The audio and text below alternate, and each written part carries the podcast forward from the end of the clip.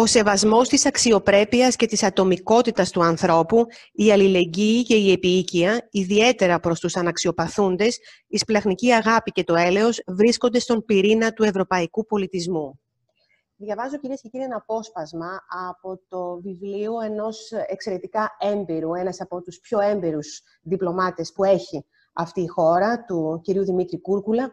Ε, «Μην πυροβολείτε την Ευρώπη». Ένας εξαιρετικά ε, τολμηρός, ε, χαρακτηριστικός ε, τίτλος, μια που εδώ στη χώρα μας πολύ συχνά πυροβολούμε την Ευρώπη, πολύ συχνά πυροβολούμε την Ευρωπαϊκή Ένωση.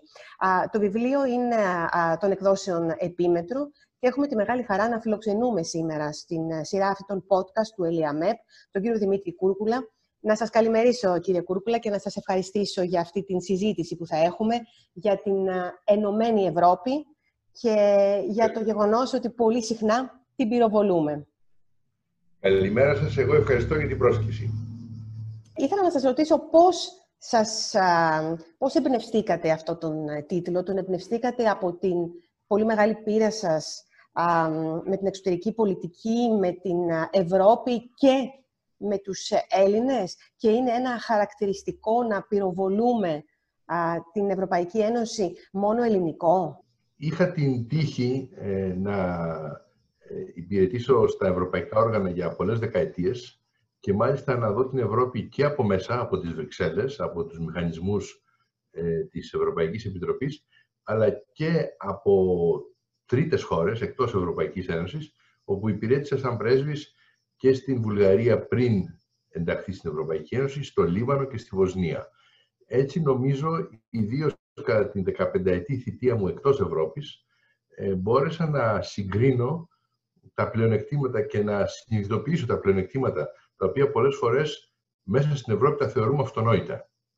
Ε, αυτό λοιπόν με οδήγησε στην απόφαση να ε, θελήσω να ενημερώσω τους ε, συμπολίτες μας για τα αυτονόητα πλεονεκτήματα της Ευρωπαϊκής Ένωσης και για τον κίνδυνο τα πλεονεκτήματα αυτά να χαθούν εάν οι, οι πολίτες της Ευρωπαϊκής Ένωσης, γιατί η, η Ευρωπαϊκή Ένωση είναι ένα δημοκρατικό δημιούργημα και απαιτεί και χρειάζεται τη συνεχή υποστήριξη των πολιτών.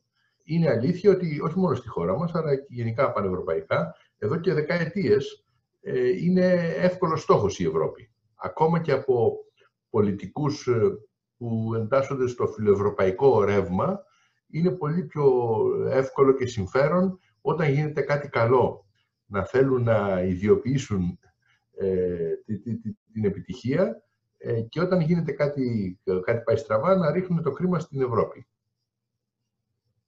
Γιατί πιστεύετε είναι τόσο πολύ δύσκολο να κατανοήσουμε σε βάθος το τι μας προσφέρει η Ευρωπαϊκή Ένωση; Είναι γιατί δεν τα, δεν τα γνωρίζουμε, είναι γιατί ε, τα θεωρούμε πια και ιδιαίτερα οι νεότερες γενιές που δεν βίωσαν το τι σημαίνει να είσαι εκτός ευρωπαϊκής οικογένειας. Είναι ίσως οι κρίσεις των τελευταίων ετών που μας έκαναν να θυμώσουμε λίγο με την Ευρώπη, αν και ήταν αυτή που ε, προέτρεξε και μας βοήθησε.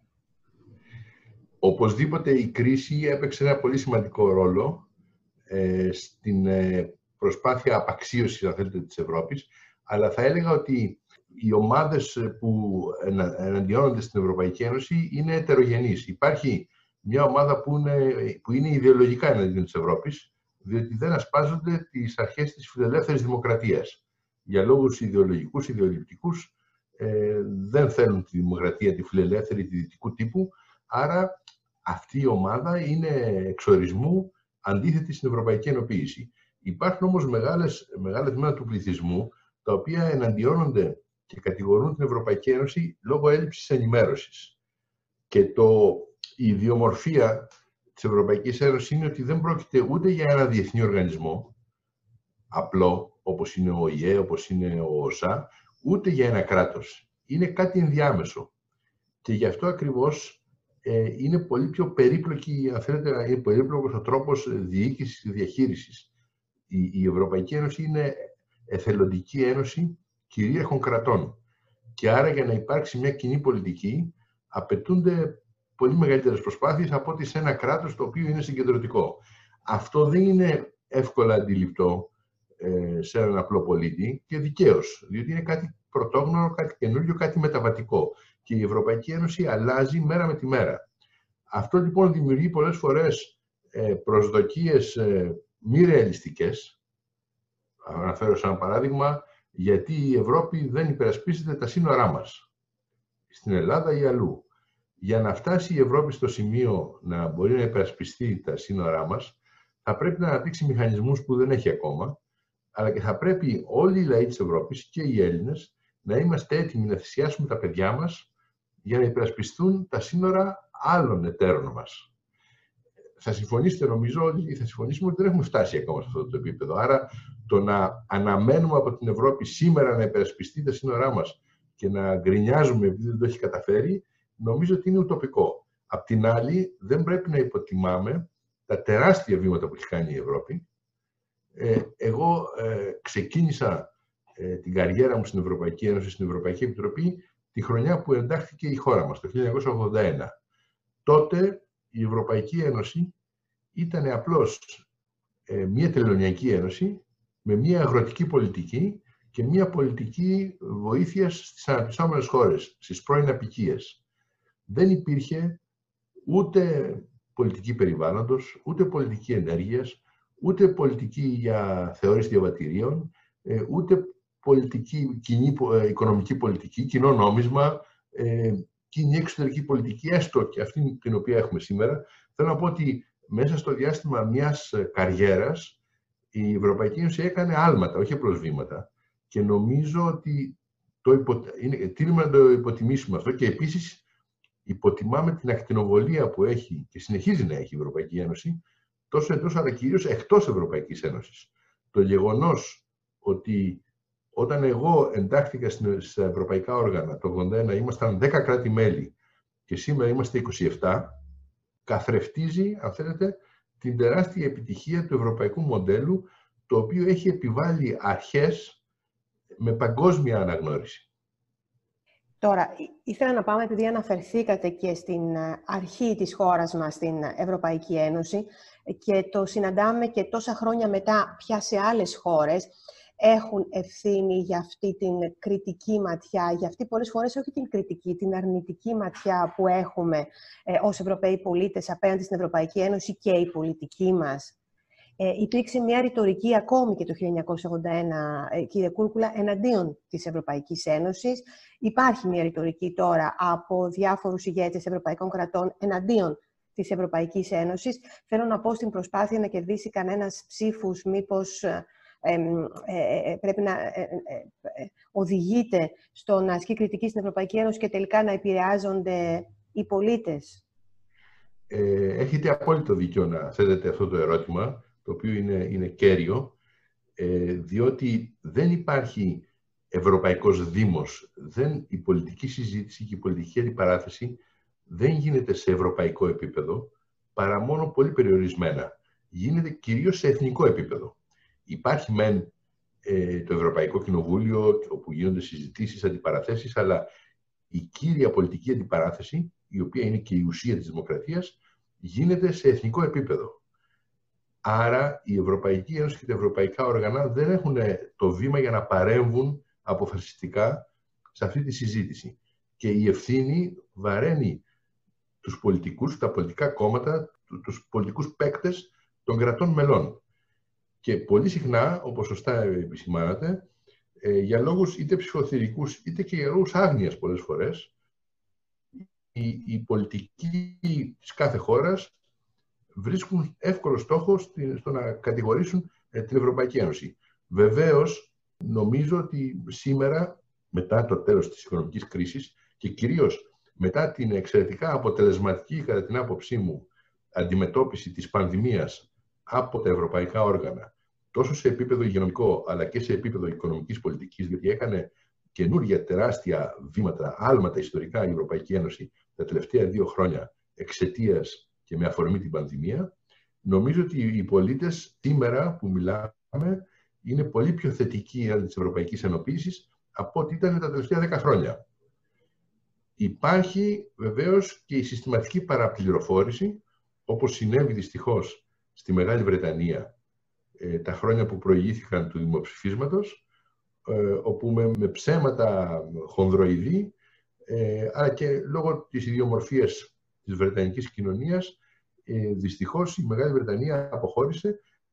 Αυτό όμως ήταν μια απόδειξη του πόσο δημοκρατική είναι η Ευρώπη ε, και γιατί χρειάζεται ε, οι πολίτες να υποστηρίζουν κάθε στιγμή την ένταξή τους και την συμμετοχή τους στην Ευρωπαϊκή Ενοποίηση.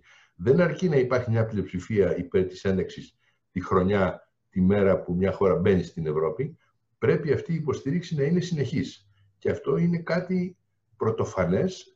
Είναι πρώτη φορά που χτίζεται ένας πολυεθνικός μηχανισμός όχι με την άσκηση βίας, όπως γινόταν παλιά με τις αυτοκρατορίες, αλλά με την πειθό και τη δημοκρατική διαδικασία. Ε, με βάση την εμπειρία σας, πού, ε, πώς εκτιμάτε, πού, πού πιστεύετε μάλλον ότι οφείλεται το γεγονός ότι οι νέες χώρες, λέτε ότι ε, οι χώρες πρέπει να θέλουν να εντάσσουν στην Ευρωπαϊκή Ένωση και ότι αυτή είναι ουσιαστικά μια διαρκής ε, εργασία το να θες να είσαι μέσα στην Ευρωπαϊκή Ένωση, δεν είναι κάτι που τελειώνει από, τη, από την ένταξή σου και έπειτα. Όμως βλέπουμε ότι τις χώρες του πρώην Ανατολικού Μπλοκ, βλέπουμε την Πολωνία, βλέπουμε την Ουγγαρία, βλέπουμε ότι είναι χώρες τελικά που είναι πολύ ε, αρνητικές απέναντι στην Ευρωπαϊκή Ένωση, ενώ ήθελαν πάρα πολύ να ενταχθούν στην Ευρώπη.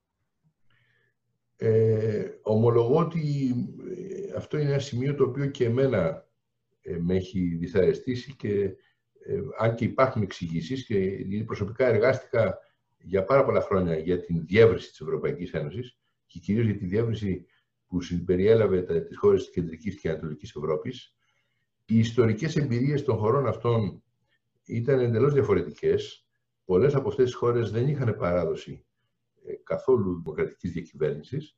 Περάσανε μια πολύ δύσκολη μεταβατική περίοδο, η οποία όμως έγινε ειρηνικά και σχετικά ομαλά από, τον, από την κεντρικά συνδυασμένη οικονομία στην ελεύθερη οικονομία και από το αυταρχικό κομμουνιστικό καθεστώς σε ένα δημοκρατικό πλουραλιστικό καθεστώς. Νομίζω ότι είναι θέμα οριμότητας και πιστεύω ότι τα επόμενα χρόνια θα το δούμε αυτό, και οι χώρες αυτές να επανέλθουν, αν θέλετε, στο κεντρικό ρεύμα της Ευρωπαϊκής Ένωσης και στις αξίες και να τις σέβονται πλήρως. Ε, υπενθυμίζω ότι και στις χώρες αυτές που αναφέρετε, στην Πολωνία και στην Ουγγαρία, ε, οι θετικές ε, απόψεις είναι, είναι η πλειονότηση. Αλλά βεβαίως έχουν μεγάλα προβλήματα δημοκρατίας ε, τα οποία προσπαθεί και προσπαθούν και οι Βρυξέλλες να αντιμετωπίσουν. Δεν είναι εύκολο, διότι πρόκειται για κυρίαρχα κράτη, πρόκειται για κυβερνήσεις οι οποίες έχουν εκλεγεί, αλλά πιστεύω ότι στο τέλος η υπεράσπιση των ε, θεμελιωδών αξιών είναι για την Ευρώπη θέμα ύπαρξης. Αλλιώς δεν έχει λόγο ύπαρξης, εάν η Ευρώπη ή θα είναι δημοκρατική ή δεν θα υπάρχει καθόλου. Πιστεύετε ότι θα φτάσει ποτέ στο σημείο η Ευρώπη ή μάλλον τα κυρίαρχα κράτη να θελήσουν; Είπατε νωρίτερα ότι ε, είναι πολλοί, ε, αρκετοί οι πολίτες και σίγουρα οι Έλληνες πολίτες που λένε ότι γιατί τα σύνορά μας δεν τα φυλάει η Ευρωπαϊκή Ένωση. Θα φτάσει η Ευρωπαϊκή Ένωση ποτέ σε ένα σημείο που να έχει ε, πραγματικά κοινή εξωτερική πολιτική, κοινή άμυνα και ενδεχομένως και κοινό ευρωπαϊκό στρατό; Ή είναι κάτι που είναι σε ένα φαντασιακό επίπεδο; Ε, όχι, έχουν γίνει πάρα πολύ μεγάλα βήματα προς αυτή την κατεύθυνση. Ε, εγώ συγκρίνω συγκεκριμένα το ε, τι, τι ήταν η, η, η, πολιτική συνεργασία στην εξωτερική πολιτική την δεκαετία του 80, όπου απλώς για να βγει μια ανακοίνωση έπρεπε να συνοηθούν τα, τα, τα Υπουργεία Εξωτερικών όλων των χωρών, ε, των, των κρατών μελών. Ε, σήμερα έχουν γίνει σημαντικά βήματα, αλλά βεβαίως η κοινή υπεράσπιση των συνόρων, όπως ανέφερε και προηγουμένως, θα είναι κατά τη γνώμη μου το τελευταίο βήμα για την ευρωπαϊκή ολοκλήρωση. Πρέπει να προηγηθούν άλλα βήματα. Πρέπει να γίνει φορολογική ενοποίηση. Ε, έχουμε ακόμα πολύ μεγάλο δρόμο, μακρύ, και η δυσκολία για μια ολοκληρωμένη κοινή εξωτερική πολιτική έγκυται στο ότι η εξωτερική πολιτική δεν είναι μόνο θέμα συμφερόντων. Η εξωτερική πολιτική κάθε χώρας δεν καθορίζεται μόνο από τα συμφέροντά της. Και αν ήταν έτσι, θα ήταν σχετικά πιο εύκολο να βρεθεί ένας συμβιβασμός. Ε, όπως γίνεται στα οικονομικά ζητήματα. Η εξωτερική πολιτική συνδέεται με την ιστορική ταυτότητα, με, τις, ε, με το ιστορικό αφήγημα, με την ιστορία κάθε λαού.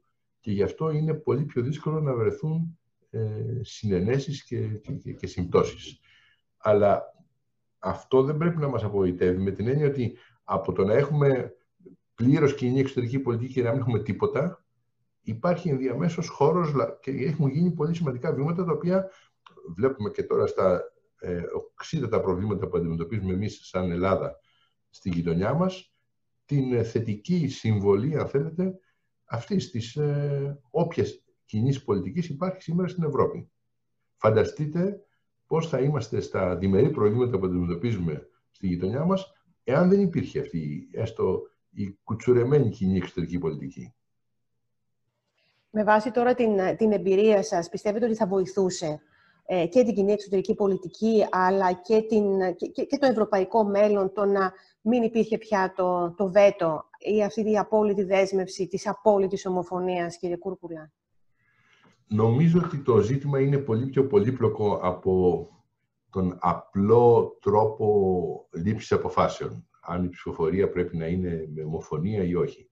Ε, διότι, να σας πω κάτι, και αν, ακόμα και αν πετύχεις μια απόφαση κατά πλειοψηφία ε, και για ένα κράτος μέλος το οποίο μειοψηφεί, το ζήτημα είναι ζήτημα εξαιρετικά σημαντικό, πάλι θα δημιουργηθούν προβλήματα, θα δημιουργηθούν ρήγματα.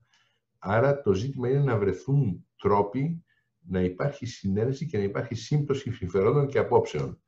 Ε, και δευτερευόντως ο τρόπος λήψης αποφάσεων. Φανταστείτε για ένα ύψη σημασίας σε εθνικό θέμα που για την ελληνική κοινή γνώμη είναι προτεραιότητα, να υπήρχε μια ευρωπαϊκή πλειοψηφία εναντίον μας. Ακόμα κι αν η, απόφαση ελαμβάνοντο, ε, αυτό θα δημιουργούσε αντιδράσεις. Έχουν γίνει βήματα και πρέπει να συνεχίσουν να γίνονται βήματα κατά τομείς. Υπάρχουν τομείς ε, όπου σιγά σιγά η ομοφωνία καταργείται. Αλλά αυτό πρέπει να γίνεται με σύνεση και προσοχή, ε, διότι σας είπα, η Ευρώπη έχει κάνει άλματα και ε, νομίζω ότι ένας λόγος ε, για την κρίση την οποία βιώσαμε, την ευρωπαϊκή κρίση τα τελευταία χρόνια, την κρίση των θεσμών, είναι αυτή η εξαιρετικά μεγάλη ταχύτητα της ενοποίησης ε, χρειάζεται χρόνος για να προσαρμοστούν και οι πολίτες, η κοινή γνώμη, ε, τα πολιτικά κόμματα. Ε, ε, εγώ βλέποντας και συγκρίνοντας την Ευρώπη σήμερα με την Ευρώπη που γνώρισα όταν πρώτο πήγα, ε, μπορώ να πω ότι είμαι εξαιρετικά αισιόδοξος για το μέλλον. Θα ήσασταν υπέρ μίας ακόμη διεύρυνσης ε, αυτή τη φορά προς τα Δυτικά Βαλκάνια, να δεχτεί δηλαδή η Ευρωπαϊκή Ένωση τα Δυτικά Βαλκάνια που είναι Ευρώπη; Νομίζω ότι και για λόγους ε, γεωπολιτικούς, αρκεί να κοιτάξει κανείς το χάρτη, είναι απόλυτα λογικό αυτή η τρύπα που υπάρχει αυτή τη στιγμή ε, στο, στον χάρτη της Ευρωπαϊκής Ένωσης να, να ανακλείσει με την ένταξη των, Βαλκανί, των χωρών των, των Δυτικών Βαλκανίων, αλλά βεβαίως με την προϋπόθεση, για να μην έχουμε πάλι προβλήματα τύπου Πολωνίας-Ουγγαρίας, με την προϋπόθεση ότι θα είναι όριμες θεσμικά για να ανταποκριθούν ε, στο δύσκολο ρόλο του κράτους μέλους. Ε, δεν είμαι, ήμουν πάντα και έχω εργαστεί επί δεκαετίες για τη διεύρυνση, ε, αλλά δεν είμαι υπέρ του να, να επιταχύνουμε τεχνητά αυτή τη, τη διαδικασία. Πρέπει να ασκηθεί πίεση και πρέπει και οι χώρες αυτές και ιδίως οι πολιτικές τους ελίτ να αντιληφθούν ότι πρέπει να ε, βελτιώσουν το δικαστικό τους σύστημα, να βελτιώσουν τον τρόπο διακυβέρνησης, τη διαφάνεια, ε, την καταπολέμηση της διαφθοράς και του οργανωμένου εγκλήματος, πριν ενταχθούν στην, στην Ευρωπαϊκή Ένωση. Αλλά οι πόρτες είναι και θα παραμείνουν ανοιχτές. Πώς αγαπήσατε τόσο πολύ την Ευρωπαϊκή Ένωση, την Ευρώπη; Ήταν μια αγάπη που ξεκίνησε ακόμη και πριν πάτε ε, στις Βρυξέλλες, ακόμη και πριν αρχίσετε να συμμετέχετε πλέον ενεργά ε, σε όλο αυτό που λέμε ευρωπαϊκό οικοδόμημα, κύριε Κούρκουλα; Ε, ανήκω σε μια γενιά που έζησε και πρόλαβε να ζήσει και μερικά τα τελευταία χρόνια της ε, στερεωτικής δικτατορίας. Άρα έζησα και την έλλειψη ελευθερίας, δημοκρατίας, ανθρωπίνων δικαιωμάτων ε, και την εποχή εκείνη θυμάμαι πολύ καλά την, την συνδρομή, αν θέλετε, των ευρωπαϊκών κρατών και των ευρωπαίων πολιτών ε, στο κίνημα εναντίον της δικτατορίας. Ε, η Ευρωπαϊκή, η ΟΚ τότε, είχε κρατήσει πολύ έντιμη στάση ενάντια στη δικτατορία, Αλλά ακόμα και μετά την πτώση της δικτατορίας υπήρχε πάντα η αίσθηση, ε, όταν ε, πήγα στο εξωτερικό για να σπουδάσω, ε, ότι η Ελλάδα ήταν μια χώρα απομονωμένη. Η διακίνηση ήταν δύσκολη, έπρεπε να αγοράσεις συνάλλαγμα από την Τράπεζα της Ελλάδος, έπρεπε να περιμένεις επί ώρες στα τελωνία να ελέγξουν τη βαλίτσα σου αν έχεις κανένα κασετόφωνο ή κανένα ραδιοφωνάκι. Ε, όλα αυτά δημιουργούσαν μια απομόνωση. Ε, συγκρίνοντας αυτά με αυτά που ζούμε σήμερα και δυστυχώς δεν τα αναγνωρίζουμε, ε, νομίζω ότι η επιτυχία της Ευρωπαϊκής Ένωσης είναι, είναι, είναι, είναι αυταπόδεικτη. Ε, αλλά κυρίως αγάπησα και εκτίμησα την Ευρωπαϊκή Ένωση ε, όχι διότι συμφέρει τη χώρα μου, αλλά κυρίως διότι υπερασπίζεται αξίες οι οποίες είναι πανανθρώπινες και οι οποίες όμως δεν είναι απλώς θεωρητικές κατασκευές, κάνουν τη ζωή των πολιτών πολύ πιο ευχάριστη, πιο καλή και αυτό το είδα με τα ίδια με τα μάτια συγκρίνοντας ε, την Ευρωπαϊκή Ένωση και τις χώρες της με χώρες εκτός Ευρωπαϊκής Ένωσης, στις οποίες ε, υπηρέτησα για πολλά χρόνια. Όλο αυτό που μας περιγράφετε θέλατε να δείξετε και στο βιβλίο σας, θέλετε να αποτυπώσετε στο βιβλίο σας, έτσι ώστε ο πολίτης διαβάζοντάς το να κατανοήσει καλύτερα ε, τις λίγο πολλές φορές δεδαλώδεις και δύσκολες σχέσεις α, των κρατών στις Βρυξέλλες, να το πω έτσι απλά. Ναι, προσπάθησα όσο μπορούσα ε, με δικημενικότητα, χωρίς να θέλω να ωρεοποιήσω ε, την πραγματικότητα, να εξηγήσω ε, πώς λειτουργεί και γιατί πολλές φορές Φερρυπίν, ε, η λήψη μιας απόφασης σε ευρωπαϊκό επίπεδο απαιτεί περισσότερο χρόνο. Είναι λογικό και είναι αναπόφευκτο αυτό. Διότι στην Ευρωπαϊκή Ένωση υπάρχουν 27 κυρίαρχα κράτη-μέλη. Είναι μια συμπολιτεία, όπως έλεγε και ο, ο αείμιστος Δημήτρης Τσάτσος. Ε, είναι μια συμπολιτεία πατρίδων, κυρίαρχων κρατών. Ε, δεν υπάρχει μια κεντρική διοίκηση η οποία επιβάλλει τη γνώμη της. Δεν είναι η Μόσχα ε, του Συμφώνου της Βαρσοβίας, ούτε η Ρώμη της Ρωμαϊκής Αυτοκρατορίας, ε, οι Βρυξέλλες. Άρα χρειάζεται περισσότερος χρόνος, περισσότερες διαδικασίες. Οι διαδικασίες αυτές όμως στηρίζονται στον νόμο και αυτό ευνοεί εξαιρετικά τις μικρές και τις μεσαίες χώρες, διότι στη διεθνή διαπραγμάτευση που δεν υπάρχουν κανόνες, και ισχύει κυρίως το δίκαιο του ισχυροτέρου. Στην Ευρωπαϊκή Ένωση, επειδή υπάρχουν πάρα πολλοί και λεπτομερεί κανόνες, πώς λαμβάνονται οι αποφάσεις, πώς υλοποιούνται, πώς ελέγχονται δικαστικά, αυτό νομίζω δίνει ένα συγκριτικό πλεονέκτημα στις μικρότερες χώρες ε, εντός της Ευρωπαϊκής Ένωσης. Δεν υπάρχει κυριαρχία καμιάς χώρας μες στην Ευρωπαϊκή Ένωση. Καμιά χώρα, ακόμα και η Γερμανία που είναι η ισχυρότερη χώρα, δεν μπορεί να επιβάλλει τη θέλησή της ε, στην Ευρωπαϊκή Ένωση ή, εν πάση περιπτώσει, μπορεί να την επιβάλλει πολύ πιο δύσκολα από ό,τι θα μπορούσε σε μια διεθνή διαπραγμάτευση, όπου η διαφορά ισχύως είναι πολύ πιο σημαντική. Σας ευχαριστώ πάρα πολύ για αυτή τη συζήτηση, κύριε Κούρκουλα, και να το κρατήσουμε αυτό. Μην πυροβολείτε την Ευρώπη, να μην πληροβολούμε την, την Ευρώπη, όπως είναι ο πραγματικά πολύ εύστοχος τίτλος του βιβλίου σας. Σας ευχαριστώ πάρα πολύ. Εγώ ευχαριστώ. Εγώ ευχαριστώ.